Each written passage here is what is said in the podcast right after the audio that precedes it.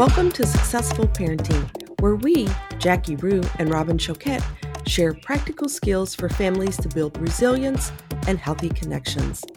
As practicing professionals and parents ourselves, we hope this podcast is a resource for parents to grow, reflect, and learn more about themselves and their children. Our approach is simple, tangible, and most importantly, we lead with compassion for the integrity of the families we serve. This podcast should not be taken as medical advice and is intended for informational purposes only. We love our work and we can't wait to watch families gain confidence and open themselves up to new ways of successful parenting. Good evening, Robin. How's it going? It's I'm excited to be back here again with you. It is good. Yeah, it's always fun. I look forward to this. I look forward to our chats. I know we text a lot, but it seems like, you know, our conversations are fewer, but I always love it here we can talk about things that I think we both are so passionate about. Well, and, and this topic today is one that, you know, we've been talking a lot about this week, and it really has to do with how we perceive our kids, how we perceive their abilities, has a lot to do with how we react to them and how we respond. Don't you find? Mm-hmm. So true. And we can all think about those times. How we respond to someone is really based on what we perceive. And I share pretty openly a lot of what I have learned and what I know comes from just what I've learned through the teens and the kids and the families that I've worked with, I had an opportunity this week to talk to a young man. He's 15 and he came to my office and school said, Jackie, you really need to see him. He's really anxious. And the parents had said, he's just so anxious.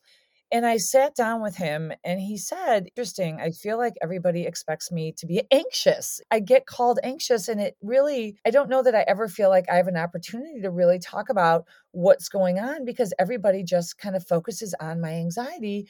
And a lot of times I'm not even sure I'm anxious. And it was so interesting, Robin, when I talked to the mom and the dad, they said, you know what? We do that. We label him and we describe him as anxious. And that really drives a lot of our behaviors.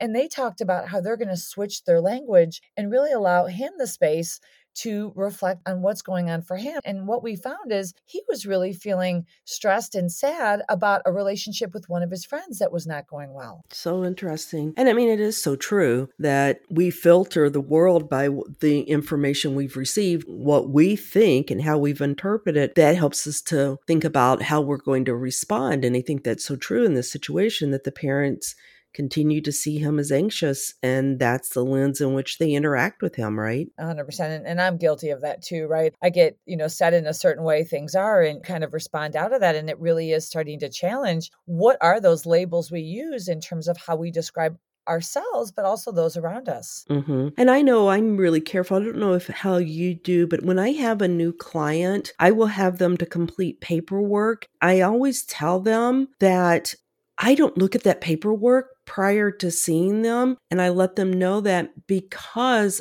I don't want to start to have this interpretation of what I'm reading. I want to know them for who they are. And then I go back and look at the paperwork. And I do that based on just what we're talking about today. Do I create perception and gather all that information, how I think about things, how I react to it? Will it be filtered through that? And I try really hard not to do that. Absolutely. And I know you are, I know we had talked earlier that you're going to be sharing some information with us, and I'm really looking forward to hearing it because I know you've done a lot of research in this area. Yeah, I was looking, and folks, you can look up on YouTube. It's Dr. Stephen Klein from the University of Missouri. And he has this series, YouTube videos, and it's really interesting, talking about perception, kind of understanding how it impacts our language and understand what we do and how we do it and why we do it. And if you really think about perception, it's the cognitive process that helps us to kind of understand and, and, create meaning, making sense of what we're seeing, what we're experiencing, all of that, that that's going on around us, right? In the ways that we make sense what others mean is really fundamentally important to our communication. What we talk to this person about, how we talk to them, how we talk to others about this person is based on that perception. Just thought, Jackie, it's something that we have said over and over again. I know we do our research before we start saying things. We make sure we're not just kind of talking. We do it through research and through, you know, our own experiences. But I love this as an opportunity for our listeners to go out and even listen, you know, another opportunity to get more information that's really aligned to us. Well, it's interesting, you know, as you say that and how we perceive things, how we organize information and even how we interpret it. Really, it is like a three three step process. And when I reflect back to when I was a child, and I think we have seen parenting has really shifted from our own experiences as children for many of us to where we are now. And, and I remember, you know, as a child, feeling like I did have a lot of control over my choices in my environment because I felt like, in terms of things like anxiety and sadness, you know, I don't know about you, Robin, but my parents didn't really ask me a lot how I was feeling. And if I was struggling, I think my parents' expectation was that I was going to figure it out. Um, mm-hmm. I don't know that, you know, looking back, that we really use the word anxiety or depressed. And in some ways, I think that's not a good thing, right? Because I think in a lot of ways, the expectation you know when we were growing up is just figure it out and kind of deal with it. And so i don't know that we always had the opportunities to process our feelings the way kids do now today but i also remember having more almost resilience to know that i will be able to work through this no matter what happens it is going to pass. And and that really did impact how i saw the world around me and i hear so many today kind of have shifted. And for many of our children they feel this I don't have control. I can't figure it out. And, and how do we kind of come to that shift? Mm-hmm. And, and it's so interesting, Jackie. You know, in our families, all of that gave us information, right? And sometimes it was direct and sometimes it was that unspoken of how we kind of interpreted being vulnerable. Should you not be vulnerable? You know, you can't be sad. You need to kind of pick it up and not do it. And if we think about all of our experiences, that has really more than likely influenced the way we think about things. And as you said, you know, perception comes in three parts. One is selection. So, based on what I believe and what I think is right, I'm going to select the things that align to what I believe. And then I start to organize that and make all of these meanings. And then I interpret it through that process. And it's really interesting because that goes a lot, Jackie. You've talked a lot about this of understanding your own family history and your own experiences and what you think about family. That starts influencing what we do today as parents. Absolutely. You know, I, I think that is just so true. And and I know one thing that we've talked a lot about recently is is really helping our children develop a sense of confidence that they can manage when they're feeling uncomfortable, when they're feeling like it's a new situation. Or I have several children and teens that you know, in the past have been described as shy or sensitive. And it really kind of constricts. It's almost like then they kind of stay in that place versus doing something different. You know, I had one high school girl tell me, you know, she's always described a certain way. And so she doesn't feel like she can really act different because it'll draw so much attention to her. Mm-hmm. And I think sometimes, you know, we look at internally how we see ourselves as well as how do we see our ability and how do we connect to others around us and even really believe that we do have control over our actions. And like I had talked about, previously on another episode, moving to when this happens from I wonder if it'll ever happen and really taking that control. And so a lot of things I do think affect it, even things like how children see themselves in terms of their abilities, but also how others treat them. We know there's some truth to that. So true. Absolutely. I think you do a great job, and we talk about this a lot of looking that attribution. How do we have our and create an explanation for why others behave the way they do. We quickly start to gather that information of others. And you do a great job, Jackie. And I know you've talked about this, and I keep saying this, but I think about the kids that, you know, are taller or larger kids, and we quickly go in to have expectations for them are at a different age than what they are. And I think we do that with our kids based on what we think about their personality. Oh, they're weak. I'm going to respond to them in a certain way. They're timid. Oh, they can't order their own. They're shy. They're an introvert. We do that when we see those places and situations that they're placed in. We automatically, oh, they can't manage that, I need to kind of react and respond in a certain way to help them through it. And I think it's really interesting when we think about those factors that, you know, really affect how we organize our thoughts and how much that influences how we behave and how we respond and communicate. 100%. You know, I was talking to a, a boy a few weeks ago and he's 16, but he looks, he, he has not fully grown yet. And he looked yeah. I would say almost 11 or 12. And he said, everyone babies me. You know, it's, he said, people will call me like names that think they think I'm a lot younger. And he said, I notice adults really tend to coddle me. And I think, you know, that's a perfect example, Robin. So often we respond to our children, you know, how we see them. And, and a lot of times we see this with the older child. You know, if you have an a few children, the older child, we tend to view as more kind of strong and, and together, and we tend to place more expectations on them. And I love how you said if you have a child that's maybe more shy, you tend to label them as shy and maybe have a tendency to do more or that child that's anxious that you might say they're so anxious we need to do more for them versus taking a step back and allowing them to even though they're anxious kind of do things and be okay with that it really is true about you know leading from our conversation last episode to now about how we start to view our children and even label them really does have so much to do with our mindset and how we react to them. Mm-hmm. It, it is interesting when we start to reflect. You know, again, you know, Jackie and I talk about this. This is not right or wrong. It's just a time to reflect and to think, wait a minute, am I getting caught up in that? Do I have the awareness of what I'm saying and what I'm actually responding to. Am I thinking about that or am I just in the moment? And we just want you to think about it. We just want you to go, wait a minute, pause, and let's think about it. And this isn't coming from a place of judgment. It's just another way to probably enhance your parenting by being aware and being in the process of and that goes back to that growth mindset again. Absolutely and and as i had you know shared with you earlier this week robin i had a mom who simply came to me and said i really am struggling with having a connection with my son and she had identified that every time she saw him she came in with like a leading question of you know are you going to go to college or what are you doing uh, you know with school or what are you doing? And she just kept out of her own anxiety leading questions, another parent said to me, I will ask, Are you anxious or are you okay? Or how do you feel frequently?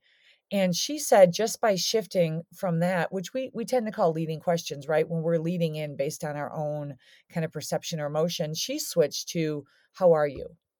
How was your day?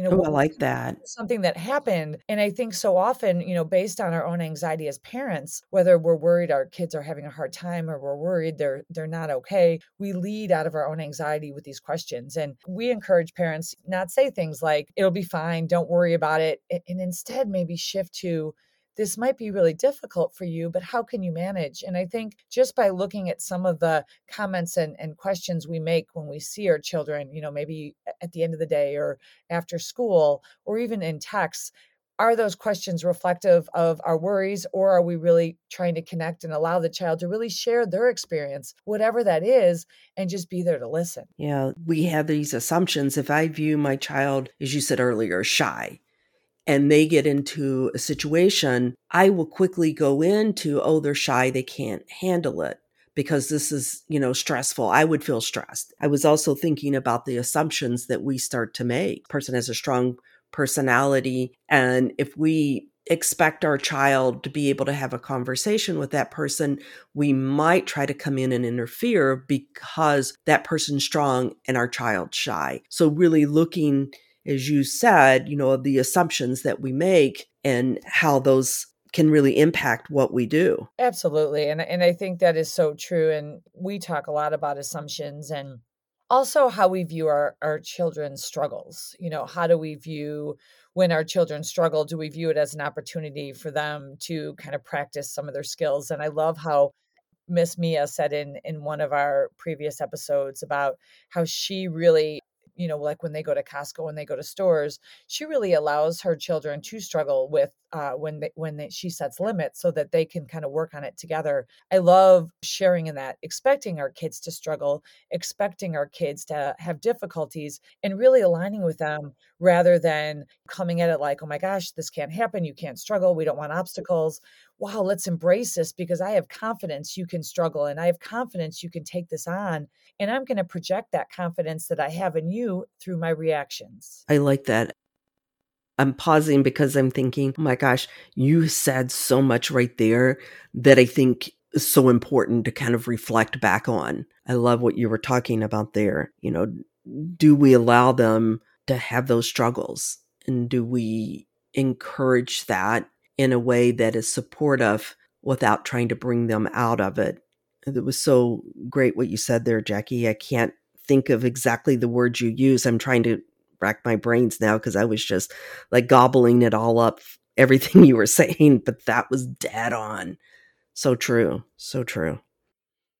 Well, and I think so often, you know, when we have uh, concerning behavior with, uh, you know, a child in our house and talk to hundreds of parents a week, and, you know, we're always going to have something we're concerned about with our children. I mean, that's the reality. If you have a, a, behavior that's occurring in your house or something your child's doing, you know, just think about kind of how the behavior is being reinforced and what is the need behind the behavior the child is having. And sometimes it's a need for more structure, sometimes it's a need for more routine, sometimes it's a need for more time one on one with us. Sometimes it's a need, Robin, for not as much fighting you know you know when we get stressed there can be more conflict and power struggles in the home and and sometimes our, our kids behaviors can be a symptom of a need they're having and so when you have a concern with a certain behavior that your child is exhibiting start to look at maybe what is the need you know do they need more help regulating but a lot of times there can be a lot of answers that come from that question mm-hmm. and i think that is such a key piece of this because you know as we talked in the growth mindset looking at the outcome i think this really gives us an opportunity to pause and say, wait a minute, how do I perceive this situation? Do I look at the function of that behavior? And that is so tied into everything that we're saying. I think that was dead on of what's the function of the behavior. And that's going to help me to decide how I'm going to respond, the words I use, what I'm going to do in terms of kind of helping my child through this. Great conversation today, Jackie. Yes, absolutely. And I, I do think this is one that I think a lot of parents uh, do enjoy talking about because so often there is hope. It's just really about taking a step back and kind of looking at how we're seeing and approaching the situation. Mm-hmm. Thanks, everyone, for listening today. Well, and I am Robin. I am going to try to practice some of this stuff. I could use a little bit of a reboot. And so I am definitely going to really kind of focus on the language I use with even though my children are adults with them. But also, I think this is going to be helpful for me in terms of just checking in with myself and my expectations. And I, I really do think it's helpful. And, and, I learned so much for you, Robin. So thank you for today. And I look forward to our next episode. Oh, thank you, Jackie. And I feel the same. Every time you talk, I'm just like, oh my gosh. so thank you. Have a great day. Bye. Bye. Thank you for joining us, and make sure to subscribe and like us to catch our next episode, where we will take you on a journey to find new ways of successful parenting.